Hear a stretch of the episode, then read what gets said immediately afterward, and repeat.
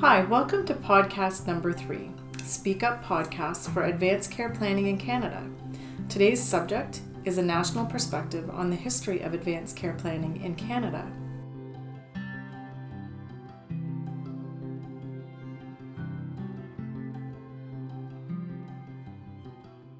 I'd like to introduce myself, Laurel Gillespie, Director of Advanced Care Planning at the Canadian Hospice Palliative Care Association. Joining us today, we have Sharon Baxter, the current Executive Director of Canadian Hospice Palliative Care Association, and Louise Hanvey, former Director of Advanced Care Planning in Canada. Welcome, ladies. Good afternoon, Sharon. Thank Louise. you for having us, Laurel. Thanks, Laurel.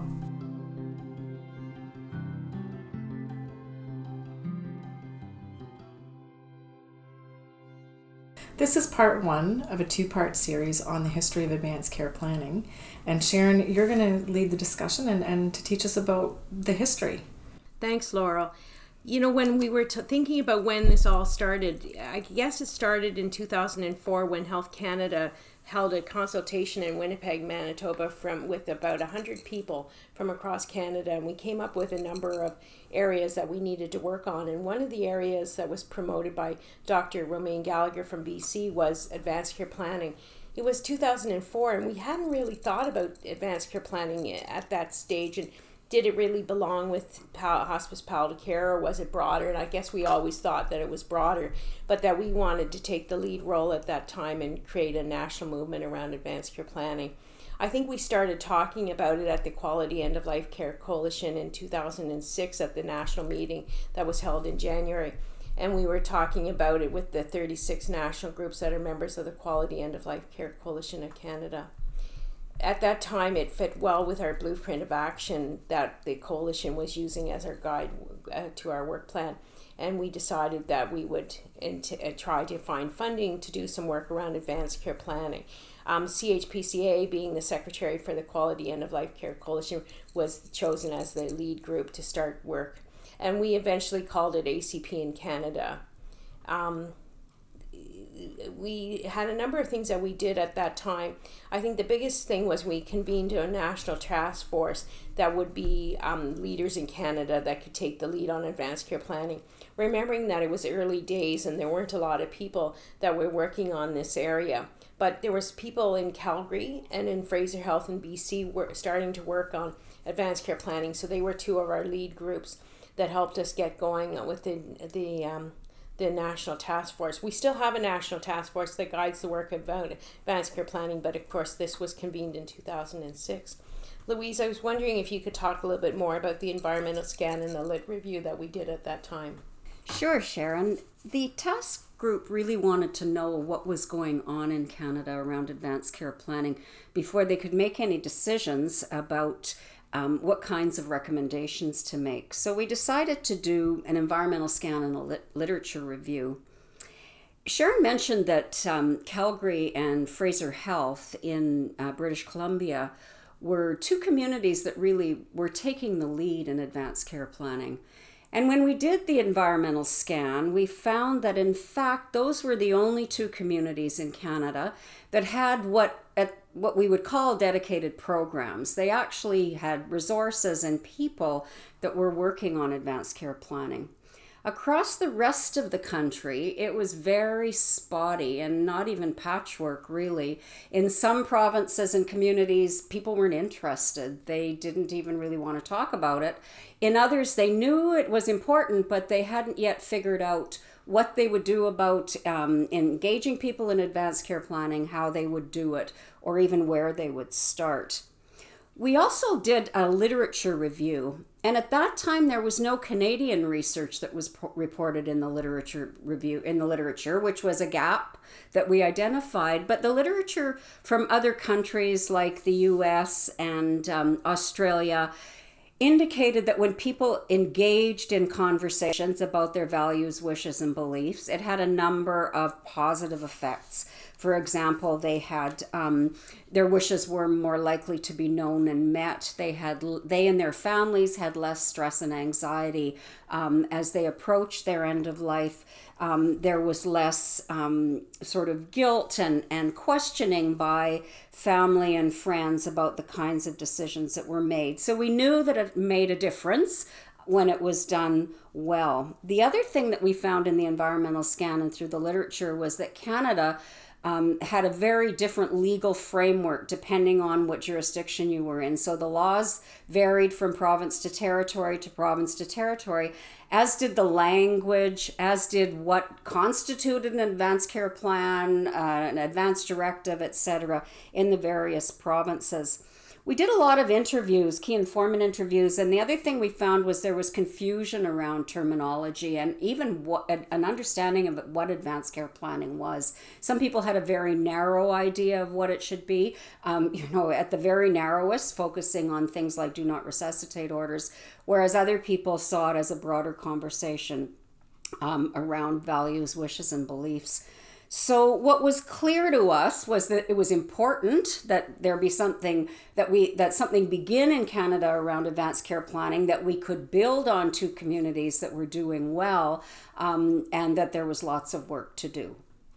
Thanks, Louise. I was just reflecting back to the timing of all this. You started in 2008 with us. Uh, heading up the the ACP and Canada initiative. I don't even know if we called it that at that time, but it morphed into the ACP in Canada initiative. Um, so back in the over the winter of 2008 and 2009, we looked at having um, some meetings, and we got funding from the federal government at the time to host two national meetings. One with provincial territorial representatives, trying to to push out the environmental scan that you did and the and the literature review, and start having the conversations across every province and even today, every province is now engaged in some way with advanced care planning, but in those early days, there was really just the two provinces. So we held that meeting, um, and um, we had a second meeting of the national NGOs that were involved, and most of them were from the Quality End of Life Care Coalition of Canada, which at that time had 36 national groups. Um, and from and we presented the environmental scan and the literature review to them um, I think what happened from those meetings was that we had confirmation that we needed to look at a national initiative for Canada in advanced care planning, and that's what you took on the job of being the director of. And there were many, many iterations of it, but what we did do was we decided early on to create, create our first draft of the national framework which we released um, uh, sometime later. It went through a number of um, consultations and iterations over time. And um, it was always meant to be an evergreen document, but um, we didn't uh, necessarily always have funding to be able to look at the national framework. So that original national framework stood in place until just recently when we're actually looking at the new updated national framework because um, obviously the environment has changed a lot over then. But I'm wondering if you could tell us a little bit more about the framework since you were the one that uh, actually took the lead in drafting the national framework. Sure, Sharon. The the um, national consultations that we did, the groups that we brought together, looked at some work that had been done by Fraser Health in Calgary um, when they were, as they were developing and refining their advanced care planning programs. And they came up with a four pillar approach to advanced care planning, which then the National Task Group and the groups we consulted with at our roundtables really thought that it resonated with them. And what they focused on was engagement education, system infrastructure, and continuous quality improvement. And so it was decided at those national meetings that we would proceed sort of building on those four pillars and see how it resonated with the rest of the country. So what we did was we devised um, a, sort of a national um, survey that we sent out um, over two rounds of surveying to three levels to the national level, the provincial and territorial level, and the local level. And that survey involved um, governments at all three levels. It involved professional associations. It involved NGOs. It involved service providers, healthcare, um, and legal service providers um, in both the health and legal system. And we described to them what we meant by engagement, which meant basically getting people on board. Remember, I said earlier that a lot of people weren't even interested in talking about advanced care planning. So, engagement was really reeling people in. Education was, again, it was obvious, helping people understand what advanced care planning was and how to do it.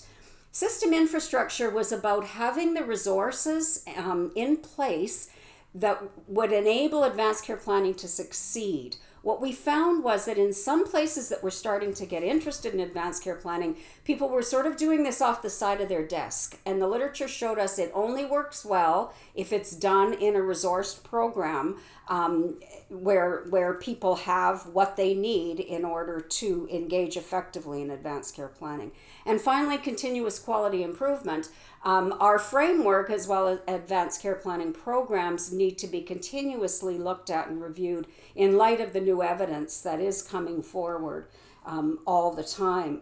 so basically, what the framework did was it provided um, a, a, a basis that people could use to plan programs, to evaluate programs, and importantly, to make their business case when they were trying to implement new programs in their communities at all levels. Thanks, Louise. Um, you mentioned research a number of times while you were speaking and made me realize that we had a key partner in, in the research community by the uh, by CareNet, and they were our research partner and continues to do research in advanced care planning over the years.